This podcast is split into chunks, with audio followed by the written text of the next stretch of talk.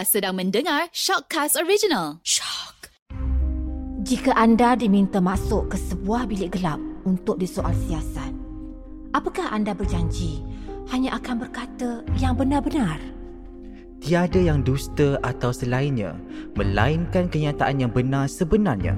Mungkin ia pahit untuk ditelan, pedih untuk dikenal. Mengadaptasi konsep dark room atau bilik gelap, siri Shock Confession Bilik Gelap menggali dan membongkar kisah-kisah inspirasi rakyat Malaysia yang penuh tangis dan tawa.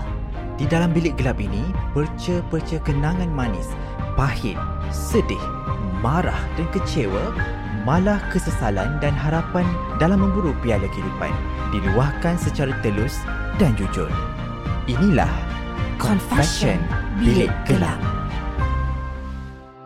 Selamat datang ke Shop Confession Bilik Gelap bersama saya Hakimi Ashari dan minggu ni kita special sikit biasa kita buat celebrity kita bersama dengan Faizul Ridwan. Selamat datang ke Bilik Gelap kami. Ah, thank you Hakimi. Thanks for having me. Okay, ramai sebenarnya tak tahu siapa sebenarnya Faizul Ridwan ni kan tapi nama dia berlega-lega di Facebook. Siapa Faizul Ridwan ni untuk generasi 2020? Okay, oh, ni cerita panjang ni kan. Mhm. Mm-hmm. I ni orang biasa.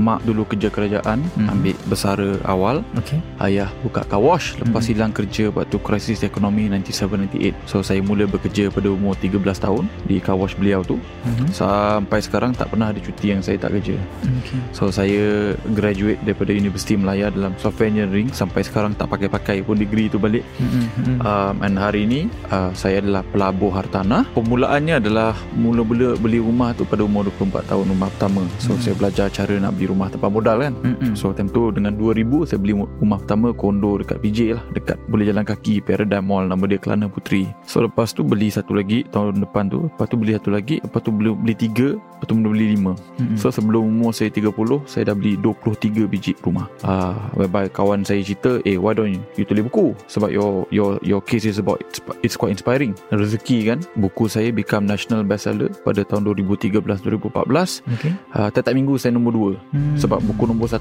adalah Tun Mahathir punya buku Doctor in the House Wow. Right So buku tu Alhamdulillah Have been sold 70,000 kopi Hmm. And um, I think mula start tu Hari ni dah beli lebih pada 60 rumah. Uh, InsyaAllah sebelum umur 40 100 uh, Banyak ya nilai tu ya. uh, Okay lah Alhamdulillah. Sebab ramai orang cakap macam Oh. Ada beli rumah besar hmm, Dia ni banyak duit lah. Hmm, Dia ni uh, ada harta lah. Okay mungkin bahagian perit tu Boleh tak cerita Mana yang susahnya nak beli rumah tu?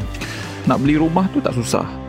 Cuma I would say I think benda yang paling susah sekali Bila orang yang nak mula nak melabur ni Is that this uh, perception Okay, this perception. Sebab kalau katalah you beli kereta Orang akan nampak. So immediately bila you pakai BMW Ataupun you pakai Porsche Ataupun you pakai Ferrari Orang akan terus nampak. So macam saya Kereta pertama saya adalah BMW Walhal rumah time tu dah 13 Okay. Okay so So there's this anak saudara To my wife And mm-hmm.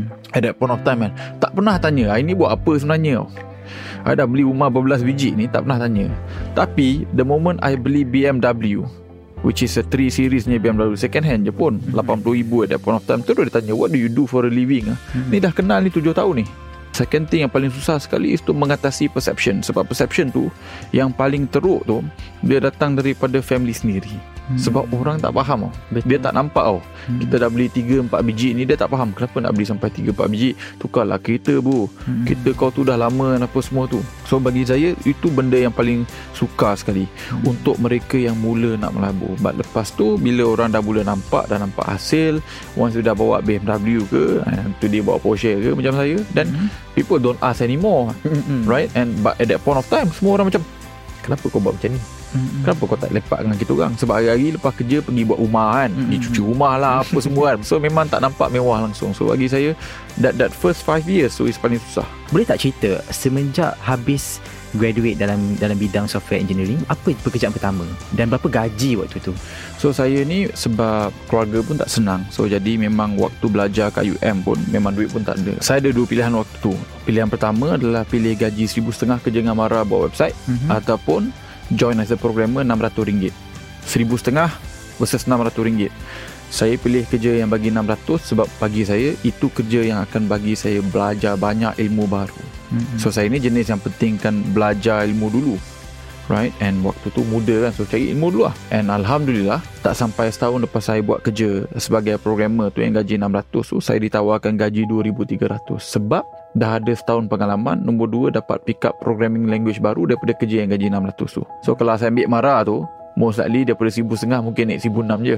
If kita belajar dulu and buat benda yang susah dulu duit tu akan datang nanti. Hmm. So semenjak daripada pengalaman tu Saya akan hanya ambil kerja yang dapat Bagi saya ilmu baru yang saya boleh belajar Yang boleh guna pakai lama Untuk jadi kaya You kena melabur Ataupun jadi business owner. Tu je dua cara untuk jadi kaya. Hmm. Tapi sebenarnya tak betul lah. Ada je orang yang kerja gaji juta-juta Okay. As a CEO dan CFO dan apa semua tu. Hmm. But at that point of time Hmm. Mentality saya is that Kalau you nak jadi kaya You tak boleh jadi pekerja je. So kita tentu kerja kan. Alamak macam mana ni kan? Aku nak jadi kaya Dah penat dah jadi miskin ni kan.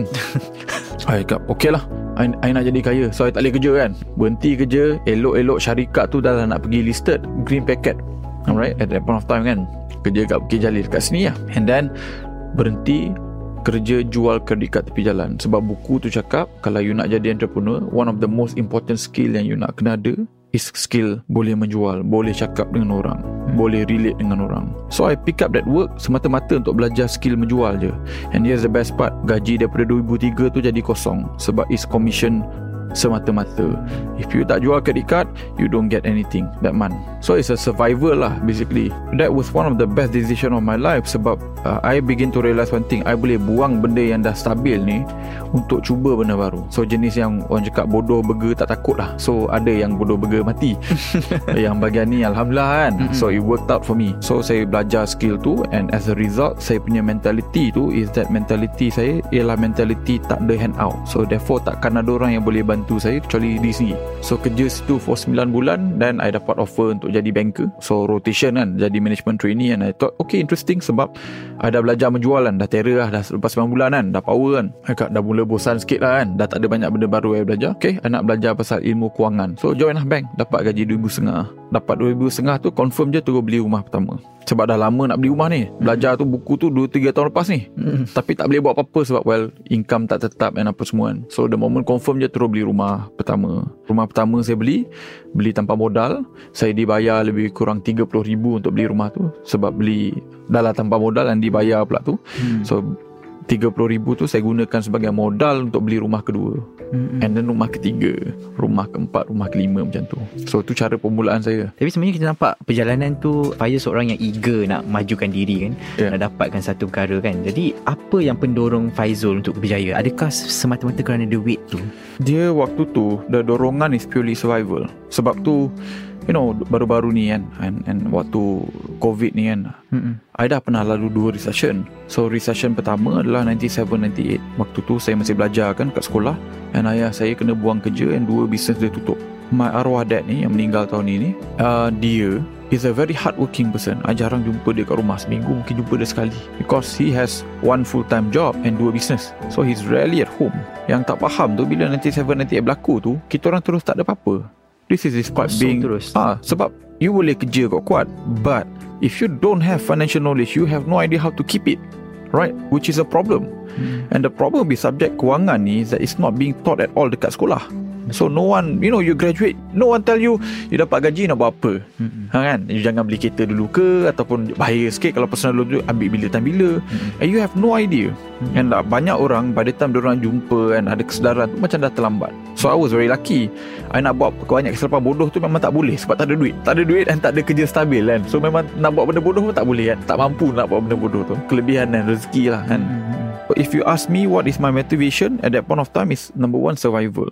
So to me nothing is impossible lah. This game of financial education ni unfortunately especially for for non-Chinese lah. The the good thing about uh, family Chinese ni is that they orang tak kisah having that discussion about duit Mm-mm. and kewangan and property and they have it in dinner table. From a culture point of view, orang Melayu and the rest ni is at the disadvantage because we never like to talk about money. Where we don't talk about money, we don't learn anything about money and we don't learn and you know orang buat personal loan untuk beli motor and they think it's okay. Sebab no one has taught them anything. I think one of my motivation After the 97-98 crisis Tengok keluarga I susah hari Makan nasi dengan telur je. Because we really had nothing. Mm-mm. Hakimi at that point of time Nothing right? There's no saving No nothing. My dad had to borrow 1,000 2,000 ringgit To start a car wash. Nasib baik kawan dia bagi. Mm-mm. right? So so that's how we started our car wash yang bayar for my sisters education and sara hidup family lah but at that point of time begitu realise one thing. You can work 2 3 kerja you can still have zero savings zero asset if you don't master the subject of financial. So today my mission is to change that. Sebab tu kita bagi banyak gila ilmu free. Waktu covid ni hit I know already. In the last uh, dua recession tu my family kena teruk. I want to teach people something for free. First recession my family lost everything. Second recession I made my first 5 million. The only difference here is that ilmu. I nak pandaikan seramai orang yang boleh tak payah bayar pun tak apa. I buka kelas for free. Kat Facebook tu ada video berpuluh-puluh recording pergilah kau tengok sampai muntah muka eh Ada satu mentaliti mengatakan bila kaya terus kaya, bila miskin dan terus miskin. Apa perspektif Faizul benda ni? Memang betul pun. And the difference between orang kaya Dan orang yang tak kaya Is the fact that orang kaya ni Dia tak dia tak rasa yang dia pandai. Dia continue to belajar Continue to explore. Kawan-kawan dia pun buat benda yang sama Invest dan apa semua tu. So the conversation is very different. I just came back from a meeting with my mentor. And we all talk about Susahnya dulu kan. And dia, dia orang dah 50 Berapa banyak recession dia pergi kan. And You know today dia drive Ferrari 3 biji And apa semua tu kan. Still It's a different conversation. Dia orang beli Ferrari untuk buat duit. Orang lain ni The, the B40 dengan M40 tu Beli Honda and rugi duit. Dia orang beli Ferrari pun And buat duit So can you imagine? The conversation is completely different Sebab ilmu Perbezaan ilmu tu. Orang yang the T20 And the T1 ni Biasanya dia orang continue to Always go and find Ilmu baru. Saya invest? Dia bukannya cakap Nyimpan semua mata. No They enjoy life And fly business class Apa semua tu. But you know Today Macam for me right? One of the luxuries I I ni simple je My house still tak tukar lagi and Apa semua Kereta pun tak tukar Every 2-3 tahun So my life quite simple But today The one thing I want Because I work very hard You know me kan Mm-mm. Weekend pun I kerja tengah malam Biasanya Kalau I balik pada office Pukul 2 pagi Awal pada 2 pagi tu My wife baca pelik Okay ke? kan? You sakit ke? Alright Because that's just the culture eh, For me Mm-mm. Is that I would just want to travel comfortably So I nak fly business class. I nak duduk hotel yang okay okay. And today here's the best part. For people like me Those things are free. I travel for free. Lagi me Because I know how to use credit card point And apa semua tu. Mm. And you just don't have access to that kind of information tu Betul betul. At the B40 punya level. So you end up paying more For the same things. Itu kesilapan kita ya yang tak tahu. I think it's just a question Bukan kesilapan kot Sebab kesilapan for me ya. Mhm. My definition kesilapan You dah tahu tapi you, you tak buat. Tak buat. Tapi It's just ignorance Whereby you memang tak tahu You tak ada awareness langsung. You tak faham kenapa macam tu. And and of course I don't blame the individual themselves sebab dia memang dia tak ada peluang untuk belajar benda tu which is why I said one of the most simplest thing we can change is the conversation yang kita ada in dinner tables dengan our children dengan adik-beradik kita we shouldn't feel shy about talking about money kewangan and investment because if you look at the Jews you look at the Chinese apa semua tu they have this discussion all the time and they are okay comfortable. Because to them aku semayang juga. Betul. Right? Aku semayang juga. I'm a still a staunch Christian Ataupun Buddhist apa semua tu But I like to talk about money and investment. Mm-mm. Because itu lebih berfaedah Pada cerita Ya ni tengah dating dengan siapa kan Teman bawang ni kan? Ha, yang Mamat ni buat tu and You know. Right. Okey, apa makna kejayaan bagi bagi Faizul? Sebabnya adakah diukur dengan berapa banyak bilangan uh, rumah yang Faizul ada sekarang? Nah not really lah Mhm. For me uh, Rumah tu is basically I beli banyak uh, Because I want to prove one thing je I remember Today I work very hard In uh, To buy properties And in the property industry ni My motivation of working very hard Is because When I was 31 or 32 Waktu tu baru lancarkan buku Mhm. And it was my first speaking engagement event Hmm. Okay so I was the youngest I'm very proud Mhm. And I went to an event and there were 600 people and there are four speakers. The other three speakers are more senior than me, right? So so I was proud, right? And I was the only Melayu lah kat situ. So my brother-in-law kan separuh Cina, my wife separuh Cina. I was doing that event. And and my my turn to speak was the last one. And my brother-in-law muka Melayu kan. Tapi dia faham Cantonese, Mandarin semua tu boleh cakap. And when I go on stage, there was a Chinese guy next to him said, "What is this orang Melayu buat kat sini? Apa yang dia tahu pasal investment?" Ada satu perspektif dia. Ha. Hmm. So And dia cakap dalam Cantonese So obviously Dia tengok my brother-in-law Maybe Melayu kan. So macam Hmm. Ya tak, tak, tak faham lah. But of course he understood that. And of course he told me that. For me macam How come my bangsa Or my skin colour Has got anything to do With my capability of investment? Then I begin to realise It's also a systematic problem. If I don't do it And prove that it can be done Semua orang Melayu akan fikir Game ni untuk orang kaya je. Game ni bukan untuk orang Melayu. Orang Melayu akan tindas no, no, no, no, no. It has got nothing to do With your skin colour Kau buat Kau kerja keras Kau akan dapat.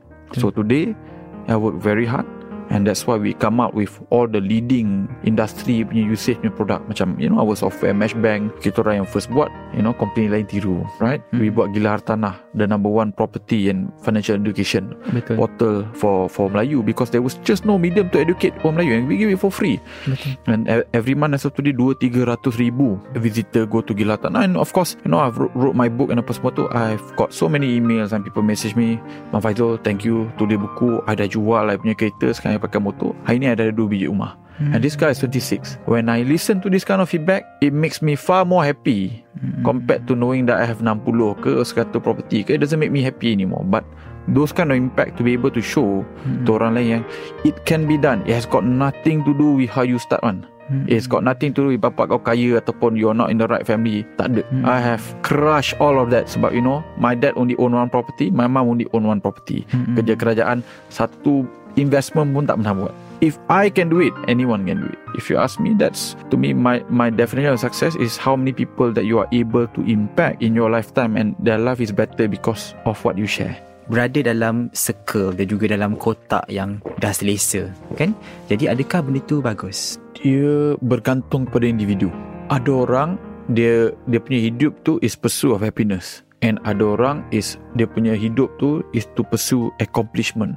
Dia nak cabar diri dia to go to next level. There's no right or wrong answer. betul There's just pilihan. Encik Cik Faizul sendiri apa pilihan Cik Faizul Accomplishment. So for me, I already know I will suffer a lot even though I have money. Sebab for me, money tak cukup. Because money is not my end game. My end game is to change how orang fikir, you know, especially for orang Melayu and you know, and all of that is like macam it's going to be a 20 30 years punya journey and and people some of them will appreciate, some of them will not appreciate and to me it's okay lah. I just want to go out knowing that I try lah. So because of that, I am destined ataupun ditakdirkan akan menempuh banyak hardship lah. Tapi for me, that's just a process. I don't think it's hard at all. For me, orang mungkin kerja, oh kerja sampai 4-5 pagi seksa. For me, I enjoy it. When I go for holiday, tell my wife, I need 2 hours every day to work. Even on a holiday Because it's my holiday too. I should be able to do whatever I want. So I want to work. I'm not terpaksa to work. I want to work Because I love doing it right? And I feel We are doing meaningful work. Kita buat kerja yang Membantu mengubah uh, Kehidupan orang lain. And to me I don't consider it as a work lah. I consider it as a journey lah, right? And Alhamdulillah we get paid well to go and do those things and bagian tu rezeki. But for me the niat tu is that there's always been okay I want to do something in my life. I'm comfortable already for me but you know I don't want people to suffer macam 97 98 how my family suffer. You know tak ada duit and when you tak ada duit it's very difficult to be rational and senang and and nak fikir secara straight. It's very hard to plan for your future if you are worried about how to eat tomorrow. So I think my biggest mission in life right now is to change that. To get people to ada kesedaran kewangan supaya people don't have to suffer so much because dia tak buat kesilapan tu awal-awal. But it's a long journey. So for me, there are people who pursue happiness and dia akan cakap, okay, I'm comfortable. Good. Nothing wrong. Sebab dia just nak jaga family dia and as long family dia okay, dia happy. Right? But for me, I I feel that macam there's a mission to elevate country punya level of financial punya education. Especially di kalangan orang-orang uh, bumi putra ataupun Melayu. Sebab memang tak ada. So if someone has to do it and I think government can do it, then I have to do it. Terima kasih Faizul Ridwan kerana bersama saya dalam Bilik Gelap ini dan Sama-sama. jumpa lagi pada episod datang di dalam Short Confession Bilik Gelap